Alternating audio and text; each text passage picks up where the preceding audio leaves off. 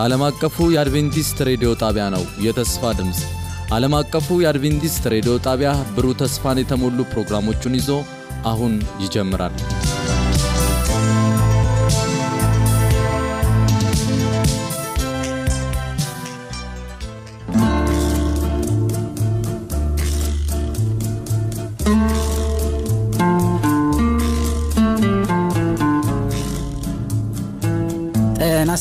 የተወደዳችሁ አድማጮቻችን፣ ይህ በየሳምንቱ የሚቀርበው የመጽሐፍ ቅዱስ ውይይት ክፍለ ጊዜያችን ነው። ባለፉት ጊዜያት አብረን ስናጠና እንደነበርን ከዘፍጥረት መጽሐፍ እያጠናን እንገኛለን። የዘፍጥረት መጽሐፍ እጅግ በጣም የሚባርክና ወደ እግዚአብሔር የሚያቀርብ ግሩም ድንቅ የሆነ መጽሐፍ እንደሆነ አብረን ተመልክተናል። ዛሬ ደግሞ አስራ አንደኛውን ጥናታችንን ይዘንላችሁ ቀርበናል። የጥናታችን ርዕስ የህልሞች ፍቺና አዋቂ ዮሴፍ የሚል ርዕስ አለው። የህልሞች ፍቺና አዋቂው ዮሴፍ ለጥናታችን መግቢያ የሚሆነን ጥቅስ ከዘፍጥረት ምዕራፍ 37 ቁጥር 19 ላይ አብረን እንመለከታለን። ዘፍጥረት ምዕራፍ 37 ቁጥር 19 እነርሱም እንዲህ ተባባሉ፣ ያ አላሚው መጣ። ዘፍጥረት ምዕራፍ 37 ቁጥር 39 እነርሱም እንዲህ ተባባሉ፣ ያ አላሚው መጣ። ዘፍጥረት 37 ቁጥር 19 እንጸልይ። ቅዱስና ዘላለማዊ የሆንክ ቸርና ሩሩ ፈቃር አባት እናመሰግንሃለን። በሰላም ጠብቀህ በፊትህ ደግሞ ይህንን ግሩም ድንቅ ቃል እንድናጠና ይህንን ጊዜ ስለሰጠህን ተመስገን። በየስፍራ ሆነው ቃልህን ከፍተው የሚያጠኑትን ወንድም በተለየ ሁኔታ እንድትባርካቸው እኔንም ከዚህ ከስቱዲዮ በተለየ ሁኔታ እንድትባርከኝ ከሰማይ የሆነውን መልካሙን ቃልህን ማስተዋል እንድንችል እንድትረዳን እንለምናሃለን። ጊዜውን ሁሉ ተረከብ። በክርስቶስ ኢየሱስ ስም አሜን። እንግዲህ ጥናታችንን እየገሰገስን ከዘፍጥረት ምዕራፍ አንድ ጀምሮ አሁን ወደ ምዕራፍ 37 እና 38 እስከ 40 ያለውን ክፍል አብረን እንመለከታለን። በምዕራፍ 37 ላይ እንግዲህ የምናገኘው ዮሴፍን ነው።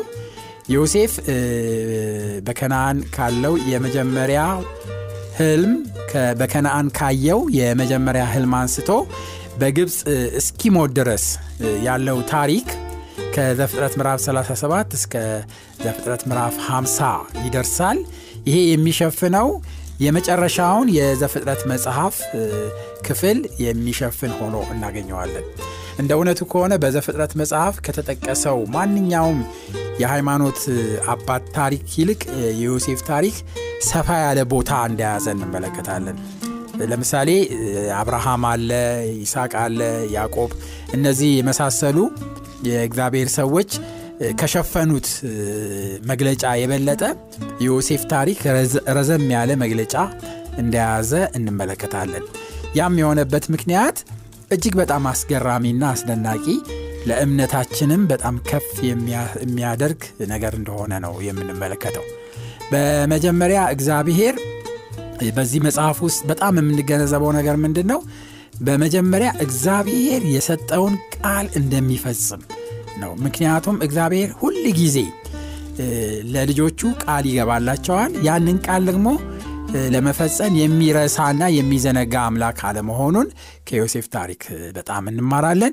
ሁለተኛ ደግሞ እግዚአብሔር ክፉውን ወደ መልካም እንደሚለውጥ ነው የምንማረው። ክፉውን ነገር ወደ መልካም እንደሚለውጥ ነው የምንማረው እና በዚህ የመጽሐፍ ቅዱስ ጥናታችን በዮሴፍ የልጅነት ሕይወት ዙሪያ ትኩረት አድርገን ነው የምንመለከተውና ዮሴፍ የያዕቆብ ተወዳጅ ልጅ ሲሆን በሚገርም ሁኔታ ህልም አላሚው ወይም ቃል በቃል የህልሙ ጌታ የሚል ቅጽል ስም ወጦለት ነበር እና ደግሞም ይህ ስም ለዮሴፍ እጅግ በጣም ተስማሚና ትክክለኛ ገጣሚ ስም እንደነበረ ከታሪኩ እንመለከታለን። ምክንያቱም እግዚአብሔር የሰጠውን ህልም አልረሳም።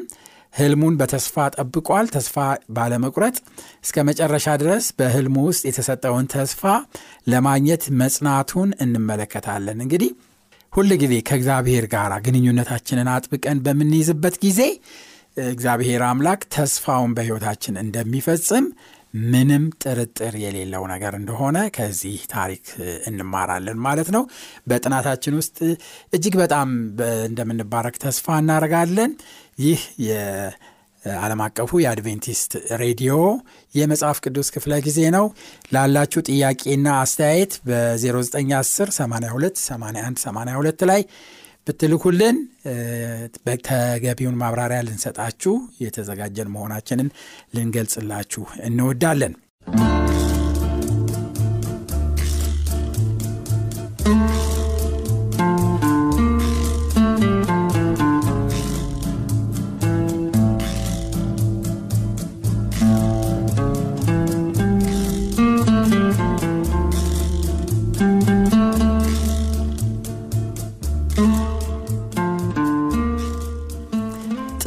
ጥናታችንን ስንቀጥል ከቤተሰብ ጋር የተያያዙ ችግሮችን እንመለከታለን። እንግዲህ ያዕቆብ ትኩረት ሰጦ ከልጆቹ ሁሉ ከአስራ ሁለቱ ልጆቹ የበለጠ ትኩረትን ሰጦ ሲመለከተው የነበረ ወይም ሲያቀርበው የነበረው ማንን ነው? ዮሴፍን እንደሆነ እንመለከታለን እና ዮሴፍን በጣም አድርጎ ያቀርበው እንደነበር እናያለን እና እንግዲህ ያዕቆብ ከአባቱ ከይስሐቅ የበለጠ ይስሐቅ በስደት ነው የኖረው። ያዕቆብ ግን በከነአን ምድር ላይ እንደተቀመጠ በዘፍጥረት ምዕራፍ 37 ላይ እንመለከታለን። አሁን በምድሪቱ ላይ ለመኖር ሲጀምር ችግሮች መከሰት ጀመሩ እና የተከሰቱት ችግሮች ደግሞ ከውጭ የመጡ ችግሮች አልነበሩም።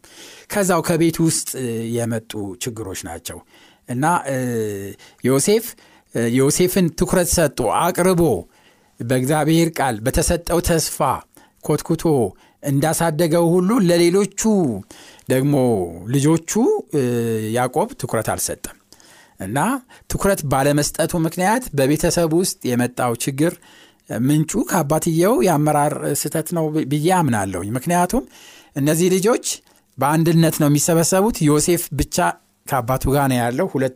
ሁለት ግሩፕ በቤት ውስጥ ተመስርቷል። ስለዚህ ለዮሴፍ መልካም ነገር ያደርግለታል፣ ያቀርበዋል፣ ይወደዋል። ስለዚህ ሌሎቹ ወንድሞቹ ላይ ይህ አድሎ ያዕቆብ አድሎነት ለዮሴፍ የሚያደርገው የተለየ እንክብካቤ ቅናት እንዳሳደረባቸው እንመለከታለን።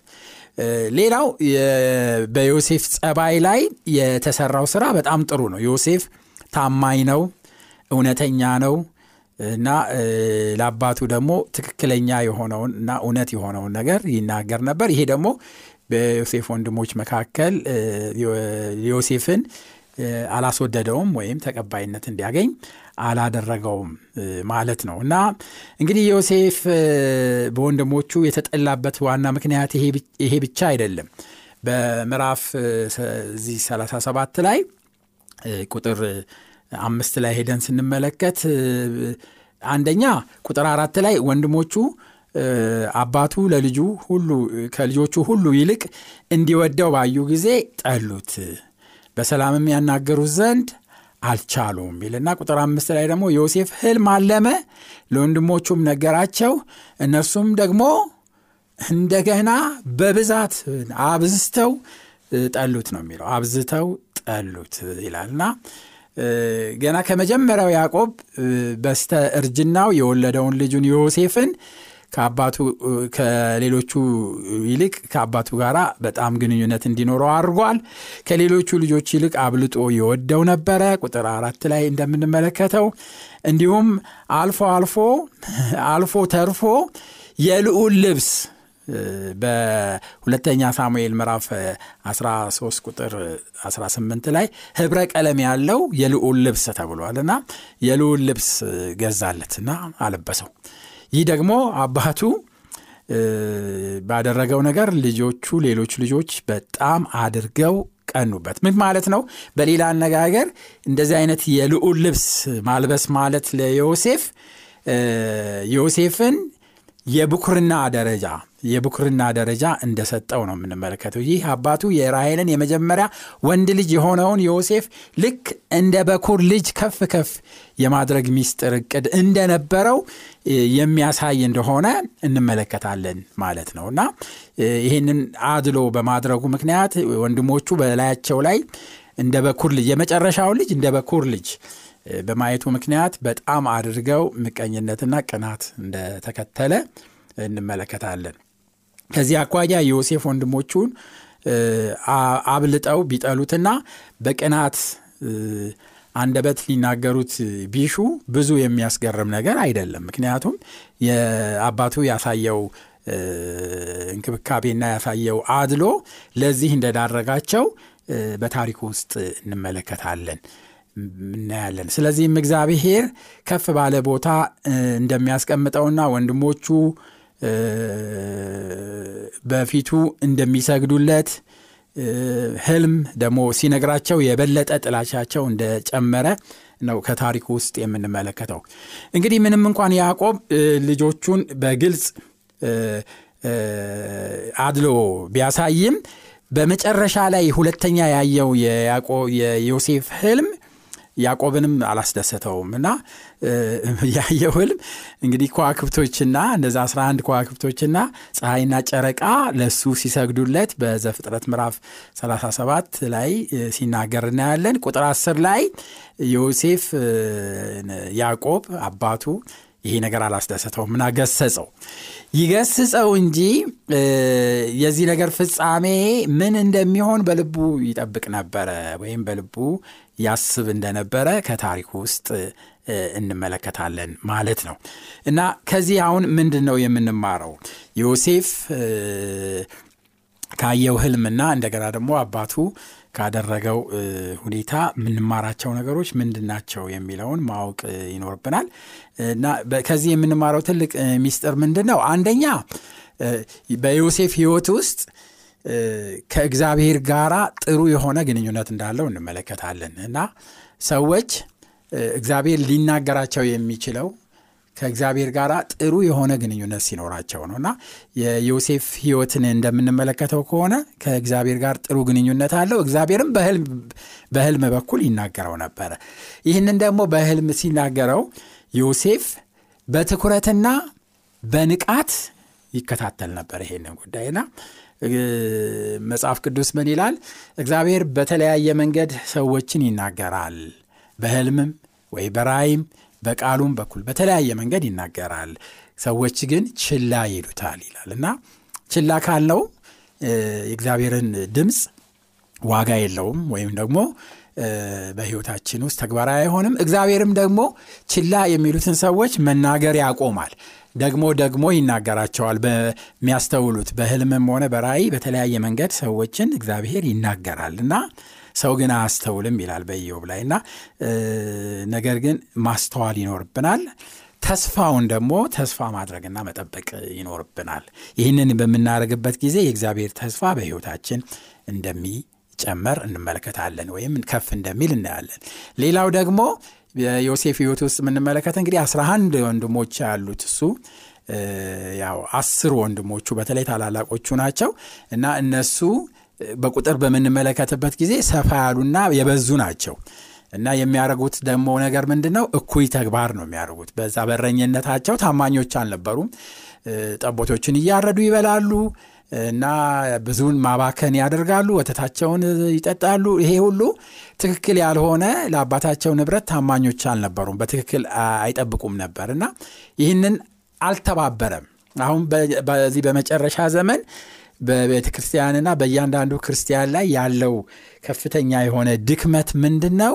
ብዙ ጊዜ ብዙዋን የሚያደርጉትን ነገር ከመቃወምና ሪጀክት ከማድረግ ይልቅ ከብዙሃኑ ጋር መተባበር ነው የሚቀናል እና ዮሴፍ ብዙዎቹ ወንድሞቹ ያንን ነው የሚያደርጉት። እና እርግጠኛ ነኝ በታሪክ ውስጥ በግልጽ ተጽፎ ባናይም ከዛ ቢተባበራቸው ኖሮ ባይነግርባቸው ኖሮ አብሮ ያንን ነገር ቢያደርግ ኖሮ የእነሱ አካል ይሆን ነበረ። ከእነሱ ጋር በአመፃቸውና በታማኝ ባለመሆናቸው ቢተባበር እነሱም አያጠቁትም ነበር፣ ጠላትም አያረጉትም ነበር። ግን የፈለገ ይጥሉን ሰዎች የፈለገ ያርቁን ልክ እንደ ዮሴፍ ለእውነት ልንቆም ያስፈልገናል እና ብዙዋኑ አንድ ላይ ሆ ስላለና በሐሰት መንገድ ስለሄደ እኛም ተባብረን በዛ ሐሰት መንገድ ለመጓዝ መዳዳት የለብንም እና ሁል ጊዜ በትክክለኛውና እግዚአብሔር በሚወደው መልካም ነገር ላይ መስፈር ወይም በዛ ላይ መጽናት እንደሚኖረን ከዚህ እንማራለን። እግዚአብሔርን እጅግ አድርገን እናመሰግናለን። በዚህ በተማርነው መኖር እንድንችል እግዚአብሔር ይርዳን። ካፍታ ቆይታ በኋላ ደግሞ ሁለተኛውን ክፍል ጥናት እንቀጥላለን። በያላችሁበት እግዚአብሔር ሁላችንን የሚባርክ እግዚአብሔር ይባርካችሁ።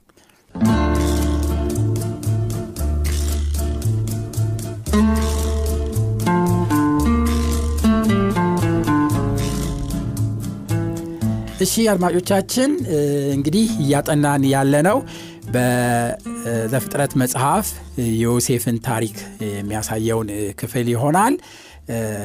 የህልም ፍቺና አዋቂው ዮሴፍ በሚል ርዕስ ከዘፍጥረት ምዕራፍ 37 ጀምሮ ያለውን እየተመለከትን ነው ያለ ነው እና በመጀመሪያው ክፍላችን እንደተመለከት ነው በዮሴፍ ህይወት ውስጥ ያለውን ታማኝነት አባቱ ደግሞ እጅግ አድርጎ እንደሚወደው እንደሚያቀርበው ለእሱ አድሎ እንዳደረገለትና በወንድሞቹ ውስጥ ይህ ሁኔታ ታላቅ ቅናት እንዳስከተለ የሚያሳየውን ክፍል ተመልክተናል። አሁን ደግሞ በዮሴፍ ላይ የተሰነዘረውን ጥቃት እንመለከታለን። ይህን ተከትሎ ሊመጡ የሚችሉ ክስተቶች እጅግ ዘግናኝ ቢሆኑም ለመረዳት አስቸጋሪ አይሆንም። ከሚጠሉት ጋራ ቀረቤታ ወይም ዝምድና ያለዎት ከሆነ ጥላቻው ብዙ ሳይቆይ ወይም ዘግየት ብሎ ወደ ችግር ማምራቱ አይቀሬ ነው። ስለዚህ ዮሴፍ እንግዲህ በወንድሞቹ ጥላቻ መጀመሪያ ያደረሰበት ይህ ጥላቻ አሁን ደግሞ ወደ ምን እንደደረሰ እንመለከታለን። ወደ ጥቃት እንደመጣ እንመለከታለን ማለት ነው። እንግዲህ በዘፍጥረት ምዕራፍ 37 ከቁጥር 12 ጀምሮ እስከ 36 ሄደን በምንመለከትበት ጊዜ በዮሴፍ ላይ የተደረገውን ከፍተኛ የሆነ ጥቃት እንመለከታለን። እንግዲህ ይህ አደገኛ እና ከፍተኛ የሆነ ጥቃት ያውም በቅርብ ወንድሞቹ በወንድሞቹ መድረሱ በጣም አድርጎ የሚያሳዝን እንደሆነ እንመለከታለን። እንግዲህ በቁጥር 12 ላይ ሄደን ስናነብ ምዕራፍ 37 ወንድሞቹ በሲኬም የአባቱን በጎች ይጠብቁ ነበረ፣ ወደዛ ሄደው ነበረ። እስራኤልም ማለት ዮሴፍ ያዕቆብም ዮሴፍን ወንድሞች በሴም በጎችን ይጠብቁ አይደለምን? ወደ እነርሱ እልክህ ዘንድ ና አለው። እርሱም እነሆኝ አለ። እርሱም ሄደ፣ ወንድሞቹንና በጎቹን በደና ሆነው እንደሆነ እይ፣ ወሬያቸውንም አምጣልኝ አለው። እንዲሁም ከኪብሮል ቆላ ወደ ኪብሮል ቆላ ሰደደው፣ ወደ ሲኬምም መጣ ይላልና እና በዛ ሄዶ ወንድሞቹን ፈለገ። ወደ ሲኬም በመጣ ጊዜ አላገኛቸውም። አንድ ሰው ፈቀቅ እንዳሉ ነገረው። እርሱም ወንድሞችህን ትፈልጋለህ? በጎቹን የሚጠብቁበት ወዴት እንደሆነ ላሳየህ አለው። ሰውየውም ከዚህ ተነስተው ወደ ዶታይን ሄደዋል ሲል መራው። ዮሴፍም ወንድሞቹን ተከትሎ ወደ ዶታይንም ሄደ አገኛቸውም ይላል እና ወንድሞቹን በሩቁ አያቸው። ደስ ብሎት ወደ ወንድሞቹ እየሄደ ነው ያለው ዮሴፍ። እነርሱ ግን ቁጥር 18 ላይ እነርሱ በሩቅ ሳለ አዩት። ወደ እነርሱም ገና ሳይቀርብ ይገሉት ዘንድ በእርሱ ላይም ተማከሩ እና አንዱም ለአንዱም እንዲህ አለው፣ ያ ባለ ሕልመኛ ይኸው መጣ። አሁን ኑ እንግደለውና በአንድ ጉድጓድ ውስጥ እንጣለው፣ ክፉም አውሬ በላው እንላለን፣ በሕልሞቹም የሚሆነውን እናያለን ብለው ይህን ምክር እንደመከሩበት እንመለከታለንና በጣም የሚያሳዝን ነው። የገዛ ወንድሞቹ ናቸው፣ ስጋዎቹ ናቸው። በእነሱ አማካኝነት እንደዚህ አይነት ክፉ ነገር ይደርስብኛል ብሎ ዮሴፍ ጨርሶ አላሰበም። ነገር ግን በያዙት ጊዜ በጣም የሚገርመው ነገር ወዲያውኑ ያንን ልብስ ነው ያወለቁትና የቦጫጨቁት። በቃ በጣም ያናደዳቸውና በጣም ያስቆጣቸው ነበረ። ልብሱን አወለቁበት ይላል እና ደበደቡት። ከዛ በኋላ ሊገሉት ባሉ ጊዜ ሮቤል ጣልቃ እንደገባ በዘፍጥረት ምዕራፍ 37 ቁጥር 20 ላይ እንመለከታለን እና ከዛ በኋላ ይሁዳ ይሁዳ ሀሳብ አቀረበ እና የይሁዳ ሀሳብ ምንድን ነው? በቃ ለምን ከምንገለው ለእነዚህ ነጋዴዎች አንሸጠውም የሚል ሀሳብ እንዳቀረበ እንመለከታለን እና አውጥተውም ለእነዚህ ለሚዲያማውያን እንደሸጡት ታሪኩ ይነግረናል እና ሚዲያማውያንም ወደ ግብፅ አገር ይዘውት እንዲሄዱና በዛ ደግሞ ፈርዖን አለቃው ለነበረው ለጶጢፋር እንደተሸጠ እንመለከታለን። ይህ በጣም የሚያስገርም ነገር ነው እና ከዚህ ውስጥ በጣም የምንማረውን ሀሳብ ለመግለጽ እፈልጋለሁኝ። በዚህ ውስጥ በጣም የሚገርመው ነገር ያዕቆብ ዮሴፍን ወደ ወንድሞቹ ላከው፣ ወደዛ ወደዛ ወገኖቹ ወደ ራሱ ወገኖች። ያውም ደግሞ የሄደላቸው መልካም ነገር ይዞ ስንቅ ይዞ የሚያስፈልጋቸውን ነገር ይዞ ስለ ጤንነታቸውና ስለ አሉበት ሁኔታ ለመጠየቅ ነበረ ዮሴፍ የተላከውና እና ይህንን መልካም ነገር ይዞ የመጣውን ወንድማቸውን በሩቅ ባዩት ጊዜ ግን ለመግደል እንደተማማሉበትና ለመግደል እንዳሰቡ እንመለከታለን። ይሄ በጣም የሚገርም ነው። ከዛም በኋላ ያንን እርምጃ በቅናት እንደወሰዱበትና መጨረሻ እንደሸጡትና ልክ ይህ ታሪክ የሚያሳየን የኢየሱስ ክርስቶስን ሕይወት ነው የሚያሳየን እና ጌታችን ኢየሱስ ክርስቶስ መጽሐፍ ቅዱስ ሲናገር በዮሐንስ ወንጌል ላይ ወደ ወገኖቹ መጣ ይላል። ወደ ወገኖቹ መጣ መልካም የምስራች ይዞላቸው መጣ። ደስ የሚያሳይ ነገር ይዞላቸው መጣ። ስለ መልካምነታቸው ሊያስብ ሊጎበኛቸው መጣ እና ነገር ግን ወገኖቹም አልተቀበሉትም ይላል እና እና በአንጻሩ እንደገደሉት ነው የምንመለከተው። እዚህ ላይም እንደዚሁ ነው የሆነው። ዮሴፍም ወደ ወንድሞቹ መጣ፣ ወንድሞቹም ደግሞ እሱን እንዳጠቁት ልክ እንደ ክርስቶስ ተምሳሌት የዮሴፍ ታሪክ ላይም ይሄ እንደደረሰ እንመለከታለን። እና ይሄ በጣም የሚያሳዝን ታሪክ ነው። እና በታሪክ ውስጥ ከሚገርመው ነገርና ግጥምጥሞሹን ከምናየው ግጥምጥሞሽ አንጻር ደግሞ ስንመለከት ዮሴፍ እንዲሸጥ ሀሳብ ያቀረበው ይሁዳ ነው። እና በመጽሐፍ ቅዱስም በአዲስ ኪዳን ክርስቶስን ለመሸጥ ሀሳብ ያቀረበው ወይም ደግሞ የሸጠው ይሁዳ እንደሆነ አሳልፎ የሰጠው ይሁዳ እንደሆነ እንመለከታለን። እና የክርስቶስ ኢየሱስ ይሁዳ የሰው ልጅን አሳልፎ የሰጠው ይሁዳ ወዮለት እና እኔ ያለው። እና የሰው ልጅ ግን ለእሱ እንደሚገባ ይሄዳል ነው የሚለው መጽሐፍ ቅዱሳችን ሄደን ስንመለከተው። አሁንም እግዚአብሔር የዮሴፍን ህይወት እየተቆጣጠረ ነው ያለው።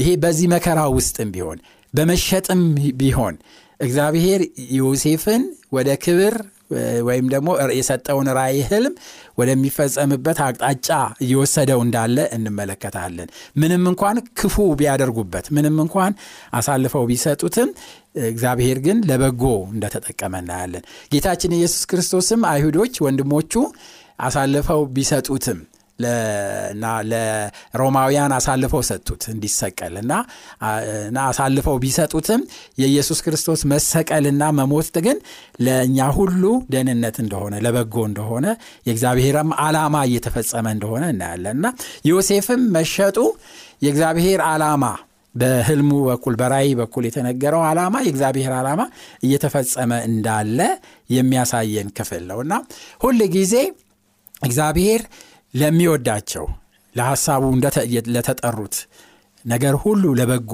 ይሆንላቸዋል፣ ነገር ሁሉ ለመልካም ይሆንላቸዋል የሚለውን ማየት ይኖርብናል እና ጊዜያዊ ችግሮችና መከራዎች በሚመጡበት ጊዜ ወንድሞቼና እህቶቼ ተስፋ ከመቁረጥ ይልቅ በእግዚአብሔር ላይ መጠማጠምና እግዚአብሔርን ተስፋ ማድረግ እንዳለብን እንመለከታለን። ይህን ማድረግ እንድንችል እግዚአብሔር ይርዳን። ካፍታ ቆይታ በኋላ ጥናታችን እንቀጥላለን። ይህ የዓለም አቀፉ የአድቬንቲስት ሬዲዮ የመጽሐፍ ቅዱስ ክፍለ ጊዜ ነው። ጥያቄና አስተያየት ካላችሁ በስልክ ቁጥራችን 0910 82 81 82 ላይ ብደውሉልን ልናስተናግዳችሁ ዝግጁ ነን። ካፍታ ቆይታ በኋላ ተመልሰን እንመጣለን።